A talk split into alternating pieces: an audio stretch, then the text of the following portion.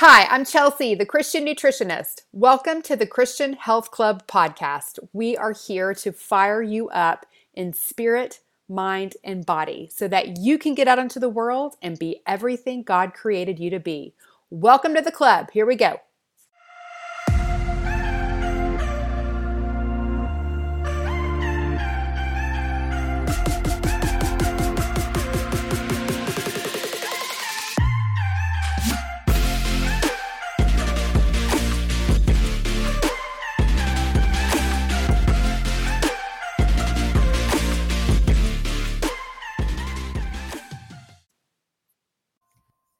Hello, my friend. Welcome back to the club. How are you today? I'm thrilled. That's how I'm feeling today because we have Judy Cho, author of Carnivore Cure, with us. She's an NTP and a nutritional advocate for a meat-based diet. She says that animal foods gave her a second chance at life. Y'all, there are so many people who have found healing by switching to a meat-focused way of eating, and I've been wanting to do a podcast about that, have somebody on to share their experience. And so we have that today, and we literally have the woman who wrote the book on it. So I'm absolutely thrilled. Welcome, Judy, to the Christian Health Club podcast. Thank you so much. Thanks so much for having me, Chelsea. Yes, I'm thrilled that you're have the time, taking the time to share with us. I would love for you to start by sharing what led you to a carnivore diet. What was going on before? What led you to it? And then how did it change your health?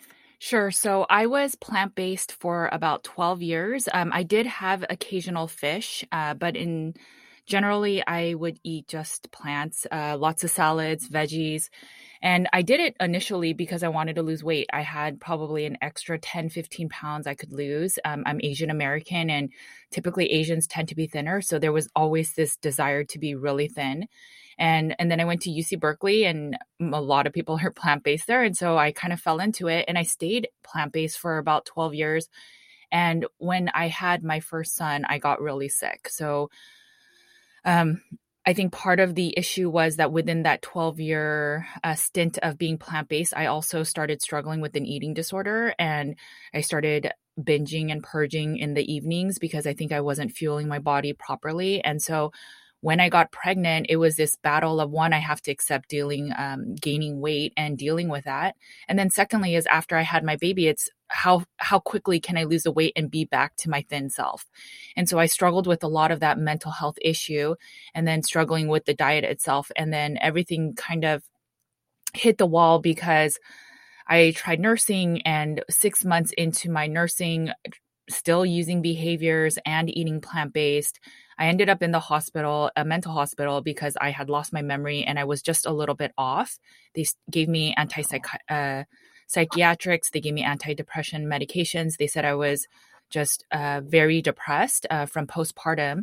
And granted, this was 6 months after having my son. And then just went down these rabbit holes of maybe it's my eating disorder. I need to figure out self-care, the value of myself. But even in those facilities, they would teach me that it's okay that you're plant-based, but you can never be low carb. And so I tried the moderation thing. I tried I'm going to practice intuitive eating. I'm going to practice mindful eating. And I would be good for a while, and I would be very mindful because now I had a bigger why. My why was my son and not getting sick again. But I would always end up falling again, and I would end up binging and then purging. And then there would be a lot of self-hatred and just anger towards myself. And I would just go through these cyclical cycles. And one of my close family friends ended up trying keto. And so I tried doing it. And what I found was it would help.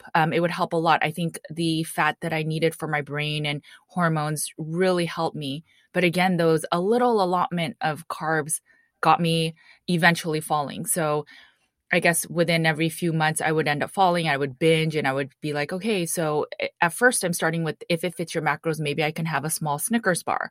But then a lot of times that small Snickers bar would then completely have me off the rails and eating everything that's in the pantry. And then I would binge and purge again. And so finally I had a friend that recommended, I know you're going to think this is crazy, but there's a crazy diet called the carnivore diet that's meat only. And at that point, I wasn't really eating meat still, but I was honestly desperate. I just had my second son and I was scared that I would get sick again. So I went all in. It was supposed to be for 1-2 weeks. And now it's been 4 or 5 years. And now I'm advocating for the carnivore diet because one, I never struggle with mental health. I don't have any eating disorder behavior. Sure, I would love to be thinner some days and I want to restrict, but I don't do it. And my doctor, my psychiatrist back then told me I just was born wired in a way that I would have to take antidepressants for the rest of my life, that my lot in life was that I was just mildly depressed always. And so to counter that, I would have to take medication the rest of my life. Well, I'm here today telling you that I have not been on any type of psychiatric meds for 4 or 5 years plus. That is amazing. I mean, and what a 180. I can't imagine you weren't more resistant. I guess that your why was so big, right, to go from a plant-based to just all meat. That's pretty hardcore. Yes. Yeah, it was I mean, when it comes to my children, I will do anything, and so that the why became so big to get better. And then when I tried the meat only for just 2 weeks, a lot of things changed. That the view of carbs is no longer a food and it's no longer part of the decision making of, okay, wait, can I have that? So I have 20 grams of carbs I can eat today. What should I pick? Should I be healthier and pick the veggies, or should I, you know, have a smoothie that's low carb and maybe have a little bit of carbohydrates in that? Once you remove that decision making, it's no longer any of that's allowed.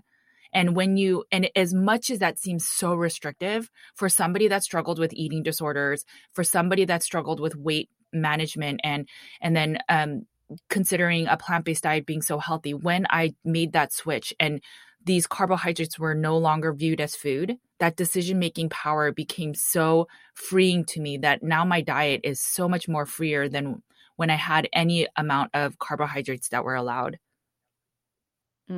That reminds me of something I've heard you say in your podcast and read in your book about this, the idea of abstaining versus being a moderator, and which I love this concept. It comes from Gretchen Rubin's Better Than Before. I've talked about it on my podcast before, but tell us, and it kind of goes along with what you just said, tell us what your thoughts are about that.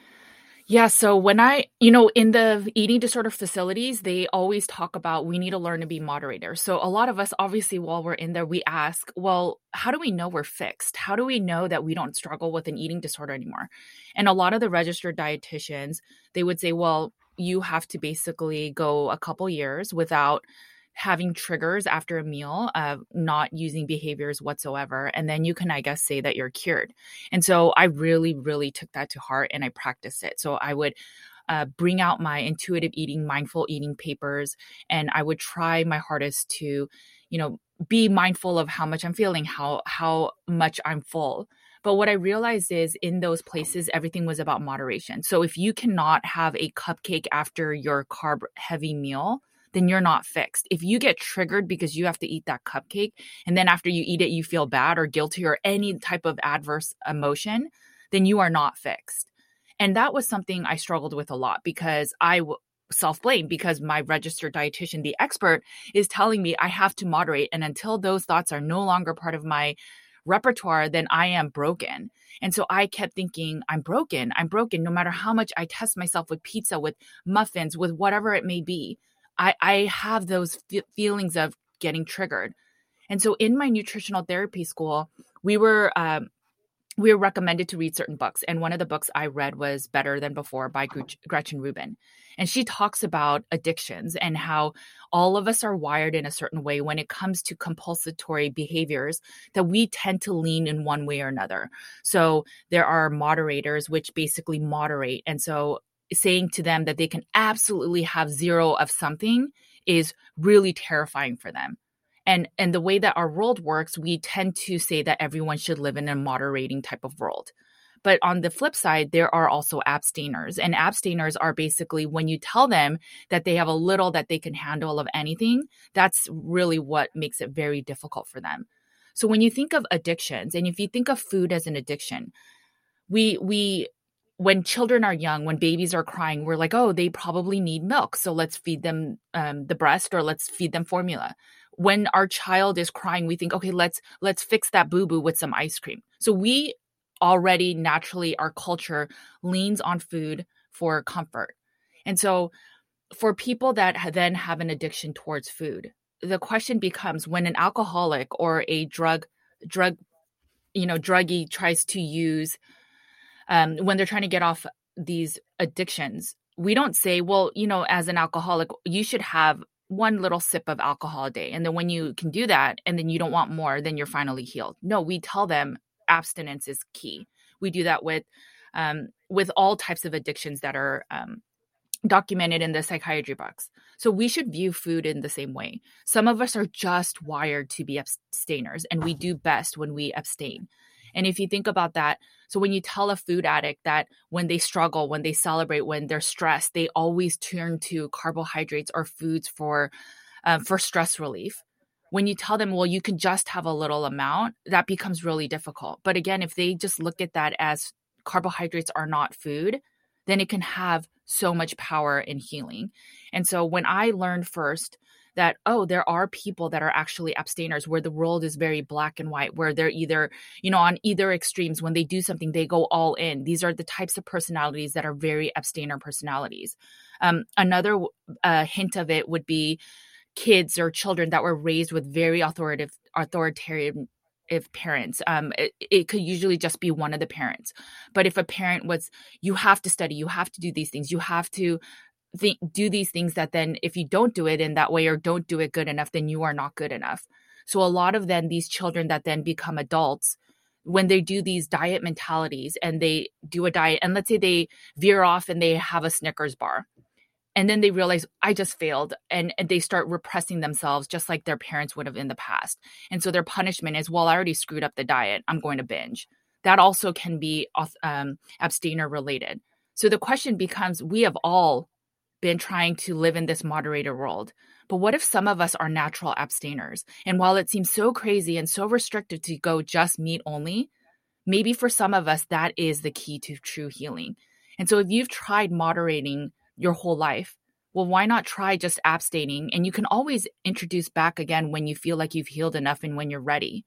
But if you've never tried abstinence, I highly recommend it, because for me, that was the key to true healing. Yeah. And you said that being abstinent from carbs 99% of the time was much harder than being 100% abstinent. Absolutely. And I think that's really powerful, everything you just said. Wow.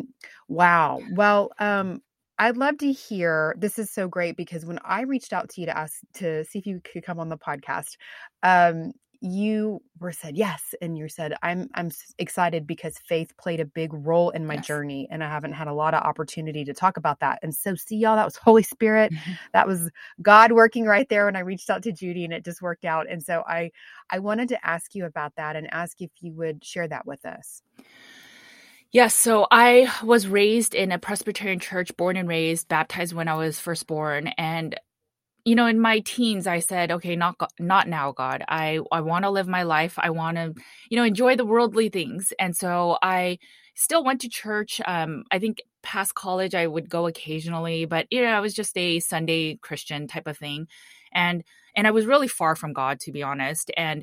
But as I started serving and I had a family, and I was trying to, I guess, advocate for this meat-only diet, I get a lot of feedback from so many different camps, whether it's vegans, whether it's from the Standard American Diet, registered dietitians, whether it's that I'm not a doctor and I'm not qualified enough, even though I'm board certified in holistic nutrition. Whatever the things came, I knew I was fighting an uphill battle.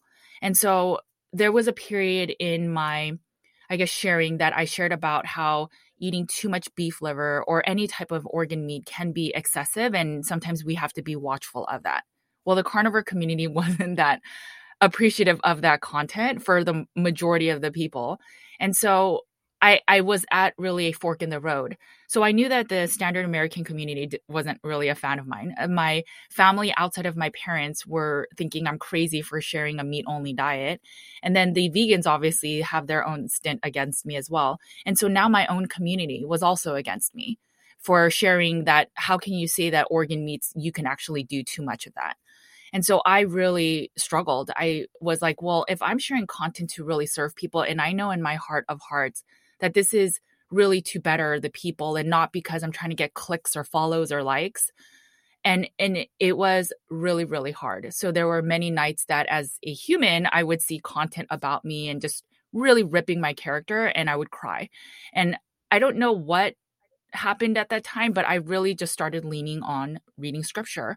And I would read all these different chapters, and it would just bring me peace that I never understood my whole life. As somebody that struggled with an eating disorder, a lot of personalities that struggle with eating disorders, we tend to be people that really serve others. We put our needs last. And so in serving the community, I tend to do that. I put out all this content so I can help and I can serve my clients, I can serve my family, and my needs kind of come second. Well, when my community no longer is loving me in that moment, it's like, what do I do, right? I'm a natural people pleaser. And so reading the Bible and reading scripture where just like, I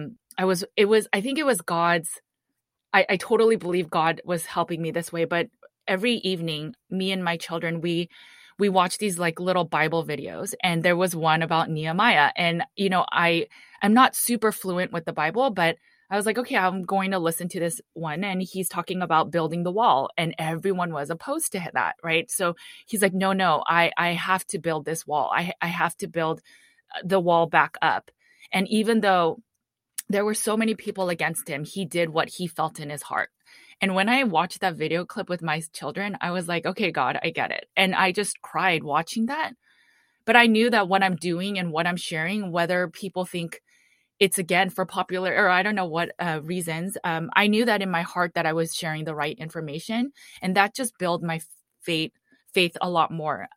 It's not more about, I just want to be loved by everyone on social media. It's not about that. It's not about being the most popular. I do what God puts on my heart. And it is this whole share and this whole realization that the community can turn on you at any second made me realize that we are all flawed. We are all human. We may follow things that may just be very temporary, but God will always be there. And so no matter what I share now, I know my ground is, the foundation is so, so strong that I will keep doing and sharing until the day I die. Amen to that. Oh, that's awesome. I'm so glad that you found him in that. I found God in this as well. And, you know, through nutrition and healing and such.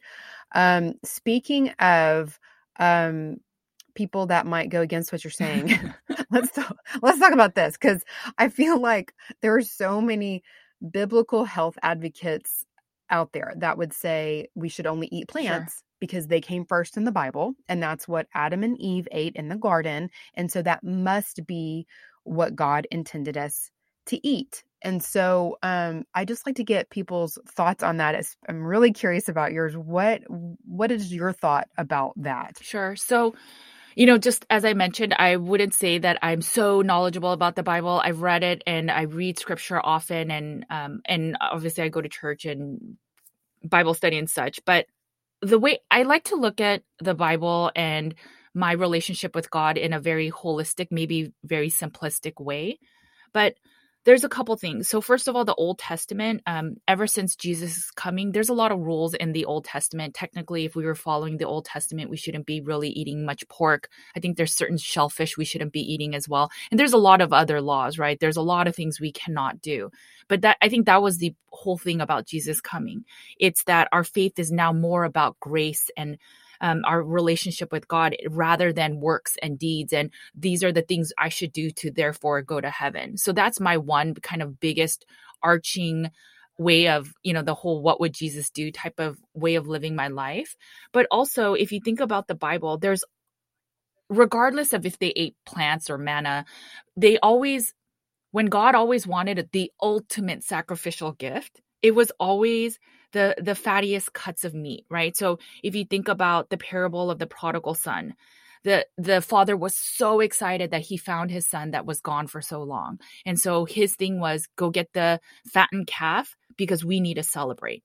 So in celebration, we always were giving animals and the most prized meat. So I use that as that's probably ideal in what we're supposed to be eating. Yeah. Well, I agree. And I mean, I'm like, well, if he only wanted to eat plants, then, you know, he gives us meat in Genesis 9:3. So hello. And then in Leviticus, you know, speaking of the food rules, I mean, he specifically outlines, you know, you're saying how Jesus made all foods clean. And so spiritually, yes, we are not judged on what we eat. But I do like to point out that, I mean, God went so far as to say, here, these are the meats that I would like you to eat. And so, I mean, I don't think he's going to go that far. And if meats were, you know, quote unquote bad, or if we should never have, you know, if we're not meant to eat meat, I don't think he would have done that. And so I think people just kind of forget about that part, the plant-based people. I mean, I'm like, don't, you know? Yeah. I mean, even with the Bible, that one story where Jesus made, you know, 5 fish and 2 loaves, or there's always meat with all of this. So I don't think that God intended us to be plant-based, but in regards to if we should be eating a variety of plants, I mean, I know that there's a lot of talk that there's a lot of grains in the Bible. And I just don't think that we are eating the same grains that they were eating back then. I mean, most of our grains are genetically modified. We adulterate a lot of the grains that we are consuming. We think we're almost smarter than God and smarter than nature. And so we then genetically modify plants. We start using all these chemicals that were not naturally intended for us, and that we don't even prepare them traditionally the way that they were meant. So we don't soak and we don't, you know, clean them in the way that they were intended to be healthy. And so I think that's another reason why maybe grains were mentioned in the Bible versus the grains that we're eating now that are much more toxic to us. Yeah, because I was going to ask you about that. Like, you know, because Bible people ate a lot of grains and a lot of bread, and, you know, and so I think that's another kind of hang up for people as well, like all the plants and all the grains. And but that's one thing I remind people too, is we live in a different world now. It's not the same plant foods. And this can kind of lead us into our discussion about, you know, the difference between animals and in the animal kingdom, the plant kingdom, and maybe what they offer. But nowadays, I mean, plants have a lot of issues beyond their kind of their base issues, I guess we'll talk about, but being sprayed. And I mean, Bible women didn't have to deal with that, you know, they weren't grinding, you know, wheat with glyphosate, you know, and we have all these toxic chemicals on our plants today. And so that's a major problem. Well, let's kind of, did you have something else? I was just going to say that I also think there's a lot that we don't understand in the Bible, right? So we're leaning on our understanding to then rationalize what the Bible says, and therefore that's what we should eat exactly. We don't know exactly what manna is or what that bread is. I'm sure historical people can go back, and that's where my knowledge of the Bible is limited. But if we just, you know, it's not like the cow has evolved so differently than what was in the Bible. And so if you want to add some plants and you feel best on it, I do think you should just trust your own body. But if you don't do well with plants, the reason can be we are adulterating the plants that were naturally intended. A lot of the plants that we eat today did not exist even 100 years ago. So we have to understand that we have bred a lot of the things, even our fruits. They are not normal fruits. If you look at the original banana, it does not look like what it looks like today. So that argument of we should eat these grains or we should eat these fruits or the wine because God said we can, but how do we know it's the same? And for sure, the way that we are breeding our plants, they're not the same. So we can't use that. And I just have a hard time really saying that's valid, because we're leaning on our own understanding to say, I understand the Bible to that level. So therefore it says fruit. So therefore we can eat our modern day fruit, but it's not the same thing. They might have the same word, but the definition is probably very different. I've seen some pictures you've posted in social media, like the banana. I'd never seen that before, the difference in like a modern day banana and old banana. I was like, oh, whoa, that doesn't really look that appetizing, actually, like the nice plump bananas we eat today. Also, I kind of think it's interesting that, you know, in the recommendations that God gave when it comes to eating meat, you know, one of them are the ruminant animals. And kind of one of the beautiful thing about ruminant animals is that they go through this extensive digestive process because they have these four different stomach chambers, and they do have an extensive detoxification process that's happening. And so I always say, you know, the earth nourishes the animal, and the animal in turn nourishes us. And that's a beautiful design by our creator. And those ruminant animals are essentially cleaning a lot of the plant foods, digesting, breaking them down, making them usable to us in a way that benefits us that would not be if we were eating them directly. And so that whole concept fascinates me as well, to think of that in the ruminant animal sense. And so, I don't know, I just geek out on that kind of stuff. I love it. Well, I think that for so many people, it feels so counterintuitive to think that plants could be harmful, right? Because we live we're in such a plant-centric dietary space. You know, it's even in the holistic community, there's just so much plant-based, 3/4 of your plate should be plant foods. And so it's hard for people to kind of wrap their mind around this. And so share with us some of the ways that plant foods can be problematic for health that, people aren't really thinking about. Yes. So the simplistic way to think about all living things is that they don't want to be eaten and they want to continue their offspring. So animals are able to run from their predators, whereas plants, they can't do that, but they still want to continue their offspring. So how do they do that? And the easiest way to think about is they contain their own toxins, so that the goal is that if an animal or person ate them, that they would get sick and that they would say, okay, I can never eat that plant again. And so when we think about gluten, at this point, I think everyone acknowledges that gluten is harmful for certain people, especially if you have celiac disease. Well, gluten is an anti-nutrient. It's a type of protein that's within the plant. And for some people in the human species, we get really sick. And if you understand that concept, then you can understand how all plants have some type of anti-nutrient. So every single plant, in order to survive for this long, has some type of toxin within the body or within its body, so that you will ideally not eat them so that they can then continue life. And so if you think of that, about it that way, then there's many different types of anti-nutrients. Another one is oxalic acid, which is oxalates. If you look at people that struggle with kidney stones, when they leave their hospital, they have a dietary regimen that they need to follow. If you look at that dietary regimen, it's a low oxalate diet. They may not say that it's an anti-nutrient, but essentially they are removing all foods such as dark chocolate, such as spinach, such as turmeric, that has really high oxalic acid. So again, if you are sensitive to oxalates, if you struggle with kidney stones or any type of kidney imbalance, you probably want to stay away from foods that are rich in oxalic acid. I can go on and talk about many different things. I think Dr. Steve Gundry, as much as he's very leaning towards plant-based, I think he does incorporate meats, but very few. But he's brought up in the mainstream about lectins. Lectins is another anti-nutrient. They're in a lot of the the nightshades and a lot of the grains and other foods like that. So when you think about all plants have anti-nutrients, and it's figuring out whether you are sensitive to all of them, or that maybe there's this particular one that you need to kind of be away from. But the best way to figure that out, instead of removing one thing at a time, because that can take forever, is to try a meat-only diet and then slowly reintroduce plants, but with the plants that have the least amount of anti-nutrients. The reason why plants are oftentimes not ideal is they have poor nutrient absorption. So for example, we tend to think that spinach has a lot of iron. Well, the iron that's in plants are different types of iron that is in animal meat iron. And so that's why you see a lot of vegetarians and vegans.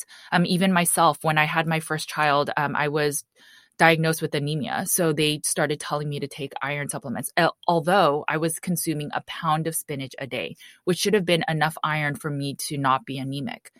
It's because our body, a lot of the plant-based nutrients, they are required to be converted into the usable form for our body. And a lot of us were not able to do that. The other example is when we take omega-3s from, I think it's from flax seeds and other seeds. So they produce a different type of omega-3 that then has to get converted into the DHA and EPA form. Well, there's some people with the the genetics that don't allow for that to happen. So they can have all the walnuts, all the flax seeds they want, but they are not going to convert that. I think it's ALA, but it's not going to convert into DHA and EPA. Or they could just consume a little bit of salmon.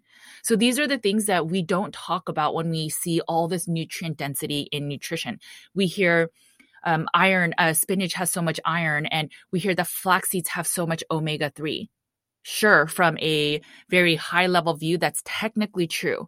But when you get into the nuances of nutrient absorption and utilization by the body, that's when things differ. There's also vitamin K and K2. Vitamin K is not as absorbable in the plant-based foods versus if you get the K2 from animal foods. Beta carotene, carrots, you think about, oh, carrots are so good for your eye health. Well, beta carotene has to be converted to the usable form of vitamin A. And that's the only way you can absorb it. Or you also have to consume fat with it because vitamin A is a fat-soluble vitamin. Or you can have animal foods that have the version of retinol that's basically you can absorb it as vitamin A. So these are things that are not talked about. They're so nuanced, but it's so important when you don't have good gut health, meaning that you cannot convert these nutrients in the vegetable form or the plant-based form to the animal-based form. And so when you are not then feeding good enough raw materials for your body to then use them for growth and health and to building blocks, then you will have malabsorption and you'll have, I guess, nutrient deficiencies from that. The other thing is a lot of plant-based foods, there's not enough quality fats. So sure, you can get olive oil, you can get avocado oil and coconut oil. I think those are the best plant-based fats. The issue with some of them is, unfortunately, a lot of the olive oils with studies, and I can give you some of the links to some of the studies, but most of them are adulterated with other seed oils. The issue with avocado is even worse. So there's a lot of studies that say about 85% of all avocado oils, even though you're paying a really pretty penny for them, they're mostly adulterated with other seed oils so that people can make money off of it. So then when you think of that, that only limits you then to maybe coconut oil. Well, coconut oil, if you get the unrefined version and you get the cold pressed, it might be ideal. But it's very limiting. And, it's just evolutionary. Is that consistent with the way that we should be eating? I don't think all of us were, in cultures where we were supposed to be consuming coconut fat. Maybe it's an option, but I think most people don't eat that fat every single day on a plant-based diet.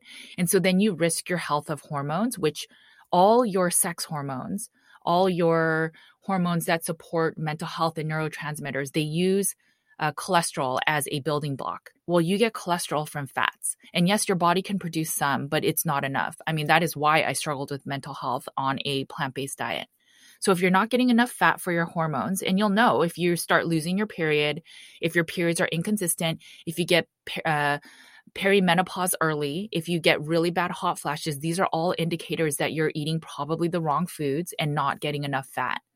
And so when you're eating a plant-based diet, so one, again, poor nutrient absorption, not enough high-quality fats, and then the gut disruption, right? We talked about lectins. There's also phytates. That's another type of anti-nutrients. The reason we call these anti-nutrients or against nutrients is because a lot of these plant-based foods carry these toxins or these anti-nutrients that bind to other minerals. So as an example, coffee tends to have, I think it's phytic acid. I might be incorrect with that, but they also contain tannins. We revere tannins in the plant-based world, saying that it's really good for us. It's an antioxidant. But if you consume coffee with your meat, well, coffee, the anti-nutrients in it, the tannins, it binds to minerals. And I think it's magnesium and iron. I can't remember off the top of my head. But essentially, you think you're getting a lot of the minerals from your meats, but it's actually binding to them so that you're not absorbing them. So I always recommend for people that want to eat plants to eat them away from your nutrient-dense meals. So if you want to have variety, flexibility, I'm totally for that, but eat them away so that you make sure that you are absorbing the nutrients from your meats that have zero anti-nutrients, zero things that are binding to your minerals and vitamins in your meats that will then, basically not allow you to absorb those nutrients. So these are some of the reasons why plant-based foods can be toxic to your body. Just a few of them. When you're talking about the the plant-based fats. And I did do a podcast about, PUFAs and seed oils and such. And I think it's interesting if we think about so many of the seed oils, especially, obviously did not even exist like until 100, 150 years ago. Right. But even before that, if you think of people living in America, 150, 200 years ago, I mean, they were not eating coconut oil and, avocado oil and even olive oil, because it wasn't really, it's not native. Right. And they weren't flying it in from Italy because that's not what was going on 150, 200 years ago. And so what were they eating? They were eating animal fats, the naturally occurring fat that is made by in meat or maybe butter, the tallow, all of those things, and all those things that we've been scared away from by the conventional health community. But you have to, sometimes I'm like, y'all, it's common sense. It's just, you got to think about this before you just blindly follow some of these dietary recommendations that we've had over the years. So I think that's a good point.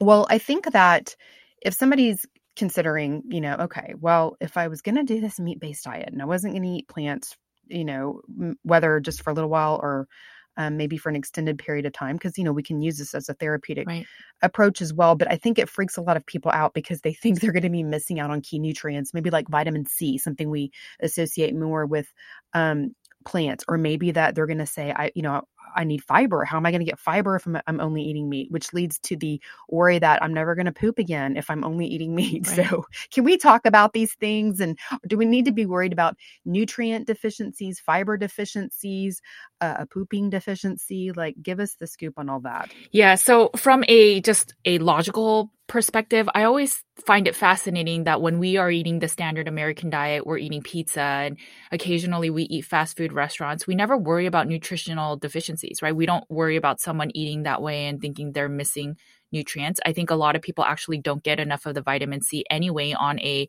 standard American diet unless you are consuming a lot of fruits.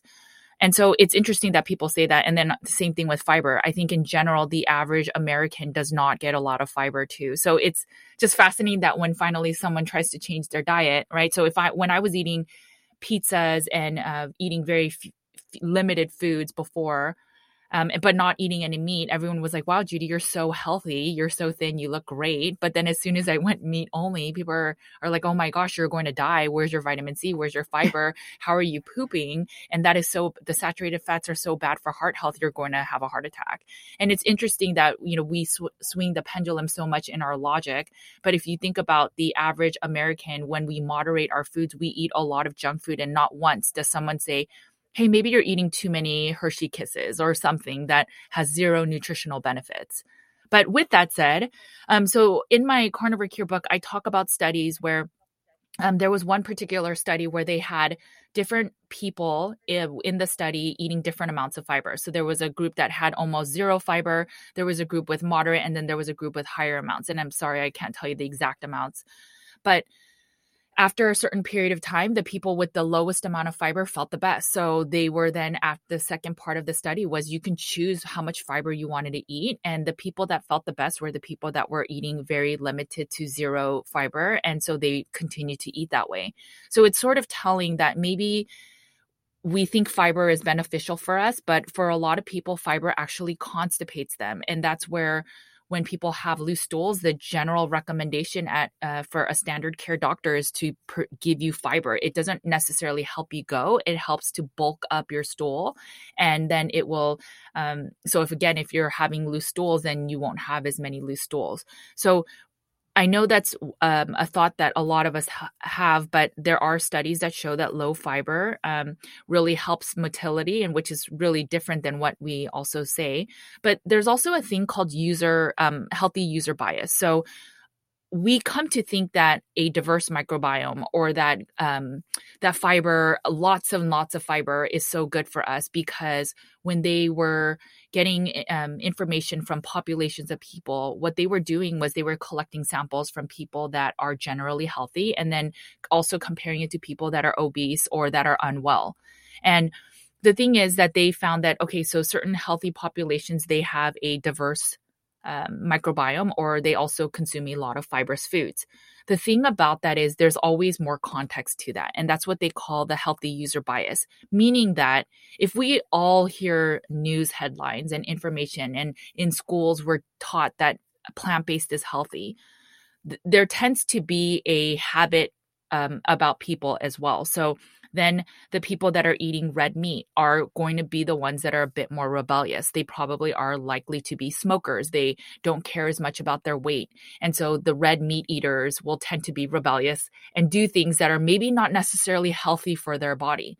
Whereas if you look at the people that are healthy, maybe they go to the gym more often, and so they are told not to eat as much red meat, so they limit the meat, but they eat a diverse amount of plants, which include fibers, and then their microbiome shows diversity.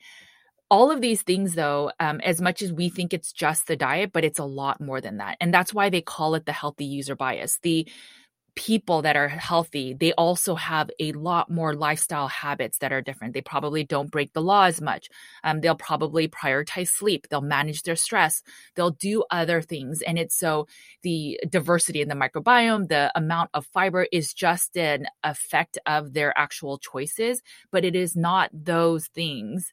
It is not the diversity in the microbiome. It is not the amount of fiber that they're consuming that is actually the reason, or the root cause reason, that they are healthy. Does that make sense? It does. Yes, it does make sense. I mean, well, you hear that, you know, you have to eat 30 different varieties of plants a week to keep our microbiome healthy. And so I think, again, it's one of those concerns that people have. If I'm going totally, you know, even meat-based, maybe not even full carnivore, but more meat on the plate, that they would be missing out on that ability to get enough variety of plant foods to feed the bacteria. But you're saying that's not an issue. Yeah. So in my client population, they do a lot of stool tests because, let's say, they have H. pylori, or it's not SIBO actually, but it's like maybe they have candida, or maybe they have a parasite. So we do these comprehensive stool tests. And what I can tell you is, part of that test, they will show you the diversity of the microbiome and your short-chain fatty acids, which arguably we get from plant-based foods, right? So they say that a lot of these prebiotic foods, which are a lot of plant foods, will then feed your gut to then produce short-chain fatty acids for gut health. Well, you can also get that from butter, because one of the short-chain fatty acids is butyrate, which is also the same Latin word that derives butter. But when I look at that test, although we're not looking for the microbiome diversity or the short-chain fatty acids, what I can tell you is that the results are all over the map. So whether all my clients are meat-based or meat-focused, or they're zero-carb carnivore, and there is no rhyme or reason with their short-chain fatty acid results or their diversity in their microbiome. Some people have really high acromencia, which supposedly if it's too low, that's why you're obese. Well, I have obese clients that have high acromencia. And then there's people that with a low acromencia. There's people that have high propionate, acetate, butyrate, and some that have just average, and some that are low in some of them. There's no rhyme or reason. And I think that's where we have to be really smart with what we're listening to. There are people in the microbiome space that'll say this particular strain does this thing. And if it was that simple, we would all be taking that probiotic and we would all be fixed from everything. It's just, God has built our bodies to be so complex, and it works with so many different things in our lifestyle. And we have to trust our bodies, right? God gave us innate wisdom. And if we know that we're about to eat something rotten, our stomach turns and we're trying hard not to throw up. And with that same vein, if you want to try meat only and then add some plants, listen to your body, take that time and see, do I really need that vitamin C? Do I really need that fiber to go? And the best way is to try it yourself and then to decide, okay, this worked for me or this didn't work for me. But make sure you give yourself enough time. In terms of the vitamin C, I just wanted to bring it up. So there's a few things about vitamin C. One is that there was that scurvy study where there was a lot of sailors that had been on a boat, and half of the people got scurvy. They said argumentatively that it was vitamin C deficiency. And so that's why they got scurvy. Well, all the sailors ate the same diet and only half of them got scurvy. So the question becomes, maybe it's a genetic thing. Why did only half of the people get scurvy? The other thing is vitamin C and glucose, which is sugar, they have one type of receptor that they compete with. So the question becomes, when I was doing the research on vitamin C and our daily values that have increased over the years, are we increasing the vitamin C amount because we are consuming so much more sugar so that the competition against vitamin C is much more? So then is that why we are doubling the amount of vitamin C in the daily value requirements every 20 years? Is it because we're consuming too much sugar? What I've seen in the carnivore space is that almost no one, I can't say no one, but almost no one has ever suffered from scurvy. So the fears of the lack of vitamin C is not really warranted. Now, there are foods with vitamin C. There is a little bit of pork that has vitamin C. I think beef has some. It's very minor, but there is some. And then shellfish, organ meats also have vitamin C. So it's not like you don't get any. But the question becomes, do we need as much when just, I'd say over 50 years ago, the vitamin C amount was so small compared to what is required today? That's a really interesting point. What about magnesium is one that so many people are deficient in, and we kind of think of that more from the plant foods. What about that one if somebody was concerned about that? Sure. So the minerals all work together. They're the spark plugs. They're the things that let chemical processes in the body work together. So the main four are sodium, potassium, magnesium, and calcium. And so when you're deficient on one of them, all four of them will get affected. And then there's also vitamins that get affected too. So a lot of times, for example, vitamin D deficiency can actually be a magnesium deficiency. So a lot of people will supplement a lot of vitamin D. It's very controversial. It's a very controversial topic, but sometimes it's just that you need a lot of magnesium instead of the vitamin D. I think that because our soils are becoming depleted of nutrients, and even our animals that are eating from the grass, there is just less nutrients from all the monocropping that we're doing, and just that we are not taking care of the earth that we have been given. So I do think that everyone, not just plant-based, not just carnivore, everyone needs to supplement a little bit of magnesium and potassium. Some people may need to do a little bit more sodium. It's rare that people need to do calcium. It's normally another cofactor that's missing, but you have to find that balance for yourself. So I think testing, doing hair mineral test, or even there's like a spectrocell test that you can do to check your balances within the cell. But those things are really important to figure out your individualized need for these minerals. Not everyone is the same. I can tell you that there are some people I have to recommend magnesium, some people I don't, but it's always through testing. The symptoms of magnesium versus potassium deficiency are very similar, even with calcium. And so to say, oh, that everybody needs magnesium as a blanket statement, or everybody needs potassium, is probably grossly represented. I think everyone can do well with some magnesium. Everyone can do well with some potassium. But again, there are outliers where that will not make sense. Okay. Oh, okay. But sorry. And then in terms of food, you can absolutely get magnesium. I think salmon is one. I have a graphic and I can't remember exactly what I wrote in it, but there are certain, I believe it's salmon that has more than magnesium. Beef is low in magnesium, unfortunately. Okay. Well, it can't have everything, Judy, as much as we'd like it to.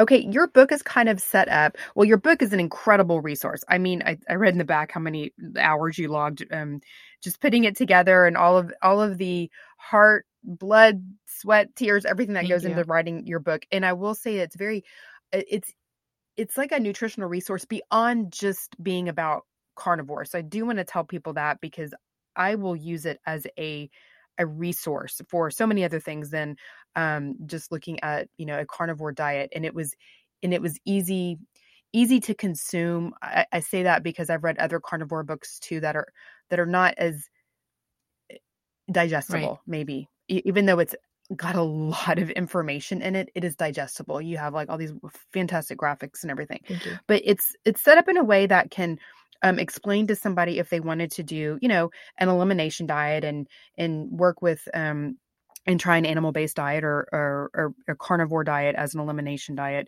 kind of how to go about that. And when we were talking earlier about, taking plants out, and you were saying, if somebody has this, you would take out oxalates, just kind of the problems with plants. It's very interesting. If you think about, therapeutic diets. So most of the therapeutic diets out there, you know, we're both NTPs. And if you were going to take somebody through a therapeutic diet, whether it was GAPS or autoimmune protocol or whatever it might be, it is primarily taking out plant foods, right. You know, the simple carbohydrate diet and specific, I mean, and all these things. And I don't think anybody ever says that in that way, that these therapeutic diets are mostly based on taking away plant foods. Yes. And I think that's important for everybody to think about. But if you were going to suggest, and I would suggest people get the book to get the full understanding of how to go through a meat-based diet or a carnivore elimination diet type thing.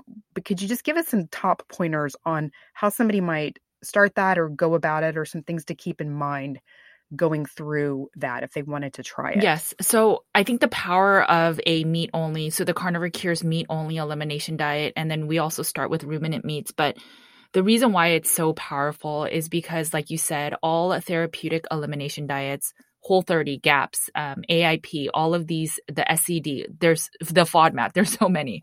They all remove some type or some level of plant-based foods. None of them remove meats in the very beginning. They might remove some types of meats, but in general, all of them contain ruminant meats. I think some of them all may contain pork. I can't remember off the top of my head. But if instead of dabbling in everything and just kind of, you know, spinning your tail, if you were to just start a meat-only diet and just start with that, and then as you find a new baseline of health meaning that you can sleep mostly through the night, that you don't really have hormone imbalances, you have normal stools, you have normal bowel movements, and then you have normal mood. All of these things are indicators that your health is in good shape, and it's not as much of an importance to get tested from that sense. Once you find that baseline and then you're just like, I want to add other things other than just meat, I'm totally supportive of that. So then you can add, and you could do the reintroduction of that. So then you can add maybe some steamed veggies, and you'll have to figure that out because I think it's very, very individualized. But the power of doing these elimination diets is to, again, just no longer chasing your tail, but figuring out what works and what doesn't work for you. And I think a lot of dieting really stems from your mental health, meaning that, so in the book, I walk through a lot of how to prepare for this. And it's probably even longer than the actual elimination diet protocol. And it's because you can't just say, okay, I'm motivated. Starting tomorrow, I'm eating only meat. You have to prepare your environment. You have to make everything really ready for you to succeed.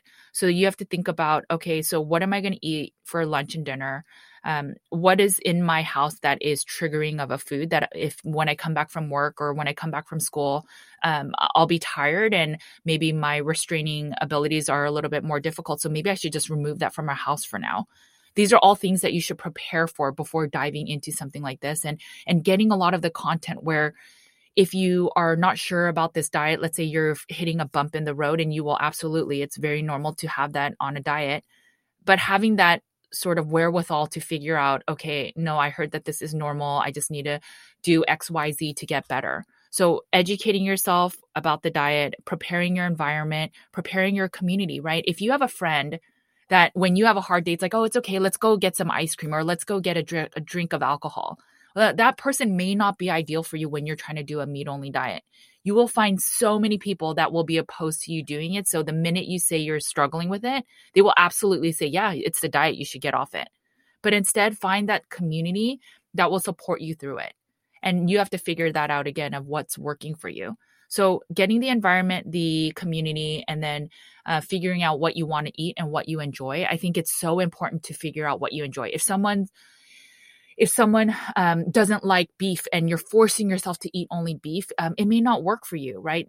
Diets have to be something that's enjoyable and that you can do long-term. So find the meats that work for you in the beginning. Some people may have to be a lot more strict based on autoimmune issues, but some people, it might just be an addiction. So they may have to focus on, I'm just going to allow all types of meat, including processed meats, including processed cheeses for now, until I taper down into some of the cleanest meat if I have to do it that way. So figuring out what works for you rather than what advocate says, you need to do this and you need to eat this much and you need to do, you know, every single dance and stuff. From there, I think it's really just, I recommend starting with ruminant meats because generally most people do not have an intolerance to ruminants. So that's like beef, elk, lamb.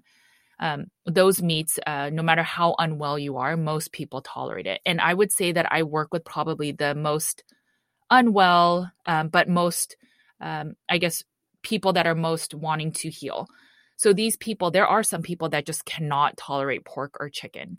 And over time, as they heal, they may be able to, but they can still tolerate beef. And so that's why I start with the ruminant diet. There are just some people that cannot do well with beef, pork, and chicken. And it's just the sad reality. Same thing with eggs. There's people that are sensitive to dairy and eggs as well. So there's a level of eliminating that is even stricter than just eating meat only. But again, you have to figure that out for yourself. If you don't struggle with any type of food sensitivities and you just want to maybe heal insulin resistance and you're trying to heal metabolic syndrome and reverse type 2 diabetes, you may be able to eat all types from the very beginning.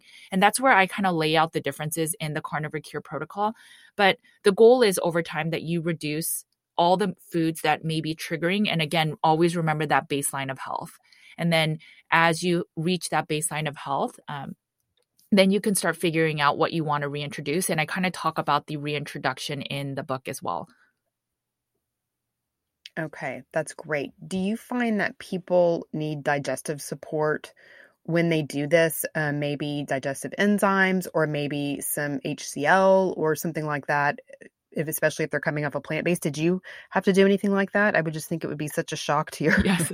to your gut. Like, what are you doing? You've been eating plants for 12 years and now we're not, you know, like, hello, wake up. So do we need to wake up the system with a little digestive support, or do people kind of overcome that without it? Yeah. So most people do need digestive supports. I think if you muscle through it, you may be able to get over it. I do know people in the carnivore space that have done that, but they suffered with diarrhea for 6 months. So, I mean, is it worth it? I don't know. Right. So I think essentially for me, for example, when I wasn't eating a lot of meat or next to no meat and maybe just some fish, I was probably limited in my digestive enzymes for protein.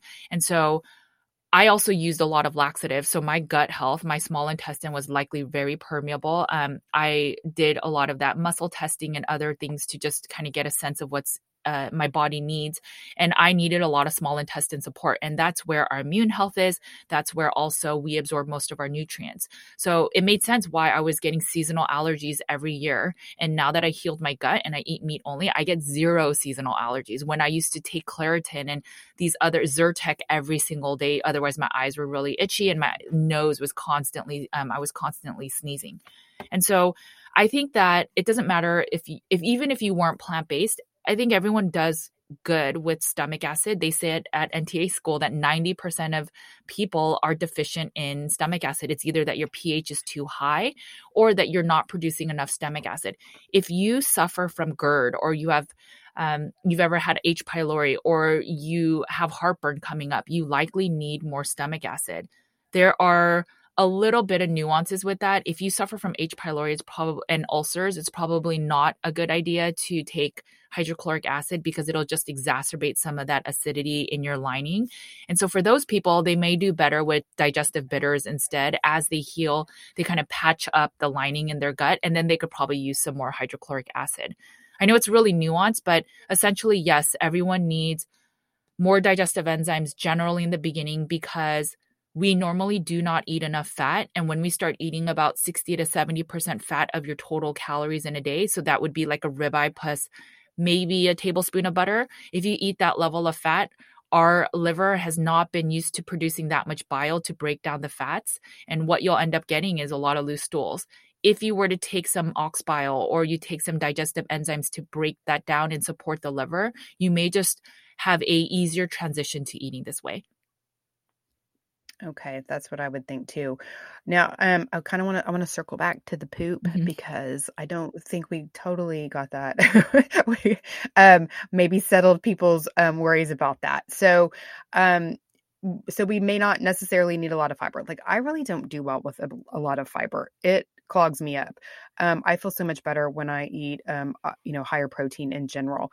But I think that, do you find with your clients who are switching into this, into meat-based or carnivore, that is there a transition period for being able to go to the bathroom? Do they need and I guess that the digestive enzymes and bile support would also support, bowel movements as well. But would they be less? Do we still expect to have one every day? I mean, should we change our expectations about that? Yes.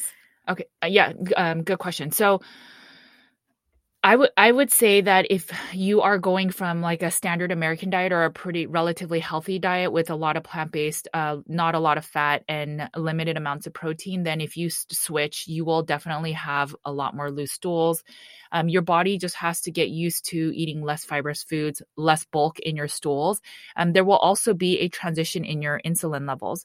Insulin is the thing that holds on to more water. So for every glucose molecule or your glycogen you have two water molecules with that. That's why people say that they have a rush of fat loss when they start going low carb and they start getting in a ketogenic way of burning fuel. So all of that will require a little bit of transition. It's very normal, but you may want to take it slow. I think one way that you can support that is maybe you don't go for the fattiest cuts right when you start because it's a little bit of a shock to the system.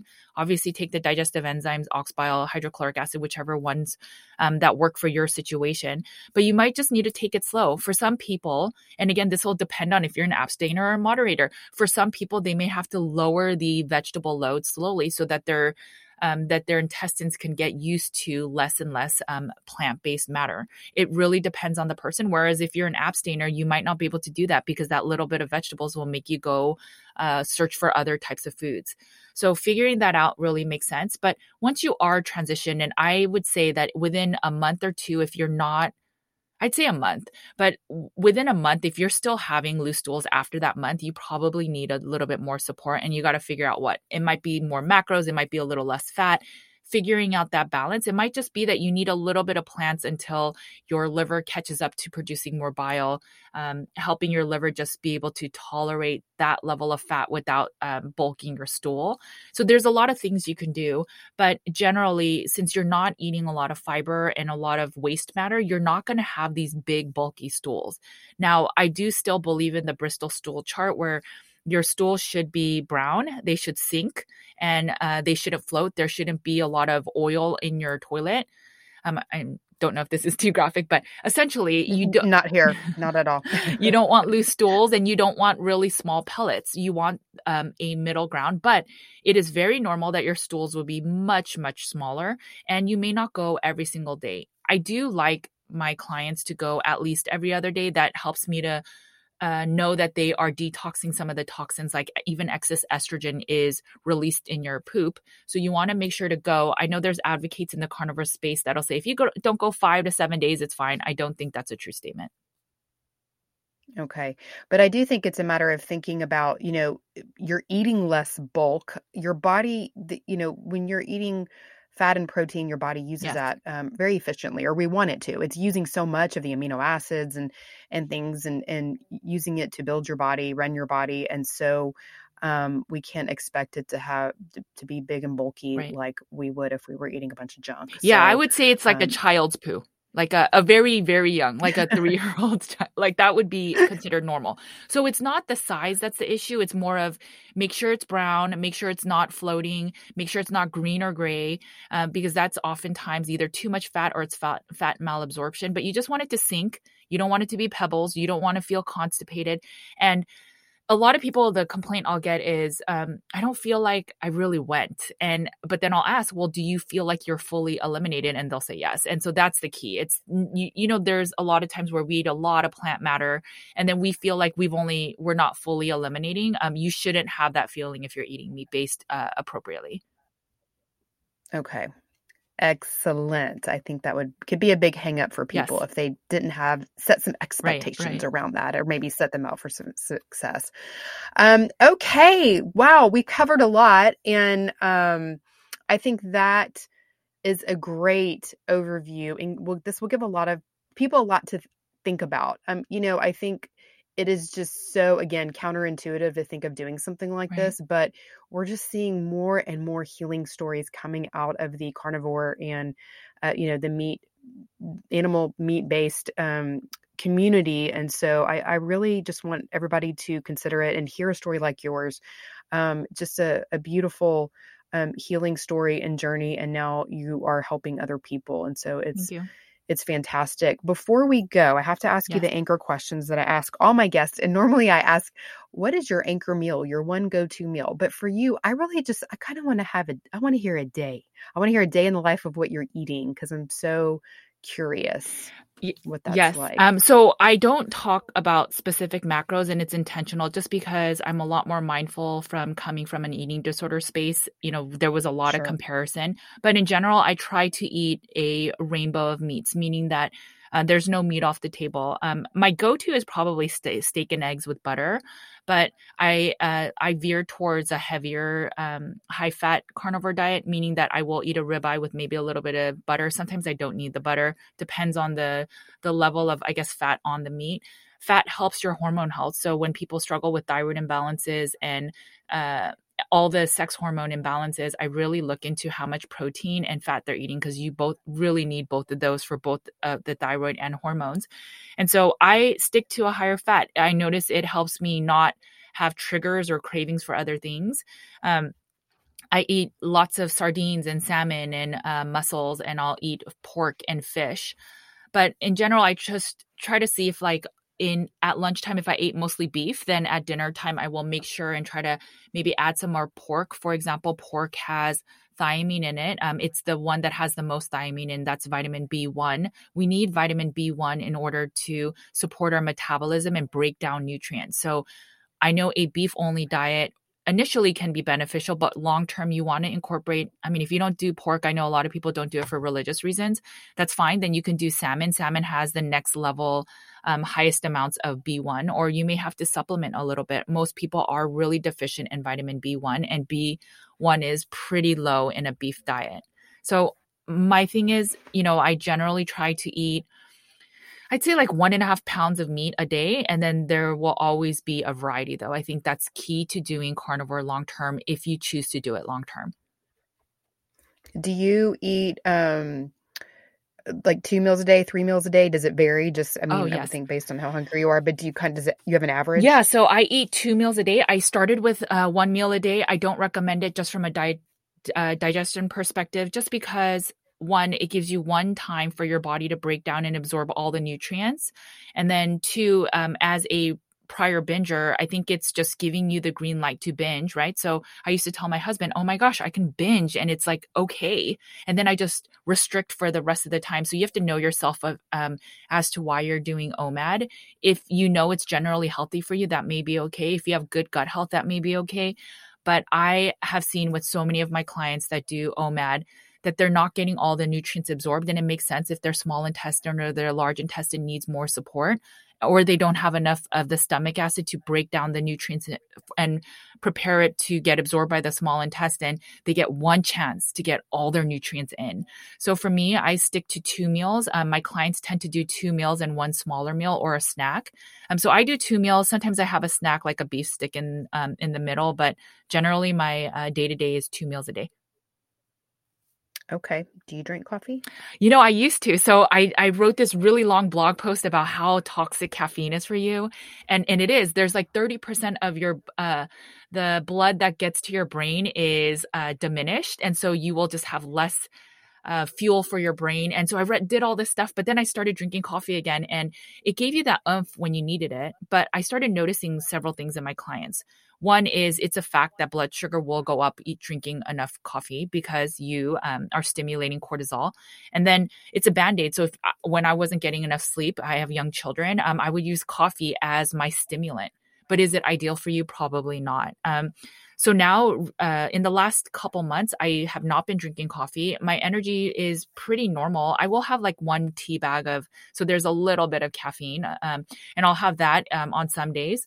But now I do not drink coffee, but I've been very cyclical about it. So I wanted to be very honest. If you are struggling with cortisol imbalances, hormone issues, blood sugar imbalances, it is one thing you can consider removing. When you remove coffee, you are forced to deal with the issues that you have that low energy. So you might need a nap. You might need to eat less, more frequent meals. There's things that you can kind of circumvent the issue of not having enough coffee, but it will be very individualized. Okay. Okay. And then my other anchor question is, what is your anchor verse, which would be a favorite Bible verse or just one that's kind of speaking to you presently? Yeah. So I have a few. I would say my biggest one always is Romans 8:31. It gets me through the hard people, the hard shares on the internet, right? So if God is for me, then who can be against me? And that has always been my guiding light ever since I was young. But now more than ever, I really, really believe that. And I use that to the core. But another one that's really big for me and why I've shifted from just only recommending grass-fed, grass-finished, pasture raised. Obviously, those are ideal. It's better for the animals as well. But I think about Proverbs 31:8-9, and it basically says, you know, speak up for those that can't speak for themselves, speak up and judge fairly and defend the rights of the poor and needy. And I place that on my heart. I really feel compelled to it. I have so many clients that don't have the most money, but they're still doing really well on conventional ground beef. And while it's not the most ideal, they're still healing. And so I want to advocate for wellness for all. I don't think it should be for just the wealthy or just for a select few that are into their health. I think if we all, like all of America, just shifted to beef and butter and eggs, which can be very economical, you can buy 5 pounds of ground beef for less than $3 a pound. And so if you ate that with conventional eggs and butter, and if you can tolerate all of those without sensitivities, that is very, very economical. And so I believe that I will stand for the people. It's why I call myself the people's nutritionist, but I believe that wellness can be for all. And that Bible verse really, really speaks to me of, you know, advocating also for the poor and needy because they don't have a voice. And I believe that we can all heal and wellness can be for all. I love that. And nobody's ever shared that verse here. And it makes me think about, you know, speaking to that, you know, my husband's a grass-fed beef cattle rancher, but I agree with you. Like if everybody would change to like a beef and eggs and, you know, maybe some dairy, if you could tolerate it, and stopped eating all of these, that would be so much better, whether it's grass-fed or conventional. That would be a million times better than the standard American diet, by far. And so I agree with you. It should not be I hope it would never be an obstacle. You know, there's also a Bible verse about that, you know, being a stumbling block and being an obstacle. And I wouldn't want to convey that that's the only way to go, that you have to, you know, is it better to eat organic? Is it better to eat grass-fed and pastured? Yes. But you can do a lot of healing, just by, you know, abandoning a standard American diet and moving towards these real foods, just real foods in general, which include, these beautiful animal-based foods, that God did indeed give to us. Right. Judy, thank you so much for taking the time today. Where can people find you and connect with you? If they would like to learn more, I highly recommend they find you in social media because you share fantastic graphics and information, but tell them the best place to find you. Yes. Thank you. So if you look under Nutrition with Judy, I'm on Instagram, Facebook, Pinterest, as well as I have a blog post and newsletter. I release a Saturday newsletter every week and it shares content and studies that will be, I guess, newer science, but it helps to support people in this way of eating. If there are concerns in the space, like there's people that recommend eating fruit on this way of eating. So I talk about some of the studies and then you just ideally find ways that makes sense for you or not. But that's one place. And then my book is Carnivore Cure, and you can find that at Amazon and carnivorecure.com. Awesome. Thanks again for being with us. And thank you everybody for listening. I hope you have a healthy and blessed week, and I will talk to you soon.